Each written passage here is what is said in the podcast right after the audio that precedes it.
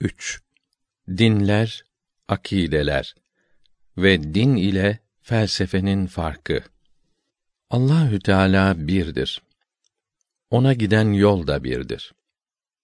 Din Allahü Teala'yı tanıtan yol olduğuna göre dünyada tek bir din olması gerekir. Halbuki bugün dünya yüzünde birbirinden farklı dinler ve muhtelif akideler vardır.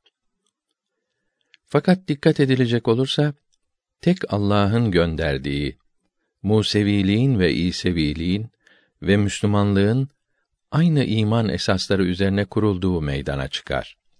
Bu üç din birbirine bağlı zincir halkaları gibidir.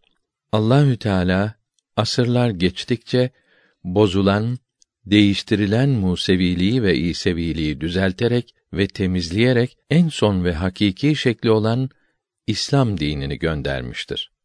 Esasen bu kitabın birçok yerlerinde tekrarladığımız gibi İslamiyet kelimesinin iki manası vardır. Allahü Teala'ya teslim olmak manasına geldiği gibi Muhammed aleyhisselam'ın bildirdiği son dine de denir.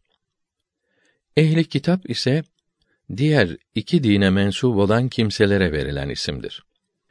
Bunlar şimdi bozuk olan Tevrat ve İncil'e Allah kelamı diyorlar. İsa ve Musa aleyhisselama Allah'ın peygamberi demekle beraber resimlerine, heykellerine secde ederek kendilerine şefaat etmeleri için yalvarıyorlar. Onlarda uluhiyet sıfatı bulunduğuna inanan müşrik olur. Allahü Teala'nın sıfatı zatiye ve sıfatı subutiyesine uluhiyet sıfatları denir. Bu üç büyük dinin Allahü Teala tarafından nasıl gönderildiğini aşağıda anlatmaya çalışacağız. Bunların esaslarını açıklayacağız. Bu üç büyük dinin yanında bir de Allah mefhumu kalmamış ve yalnız ahlak kaidelerine bağlı olan dinler de vardır.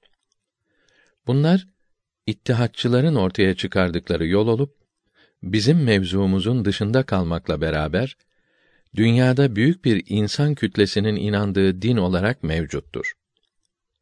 Onun için asıl mevzuya girmeden evvel bunlar hakkında da malumat vermeyi lüzumlu bulduk. Önce bunları ele alacağız.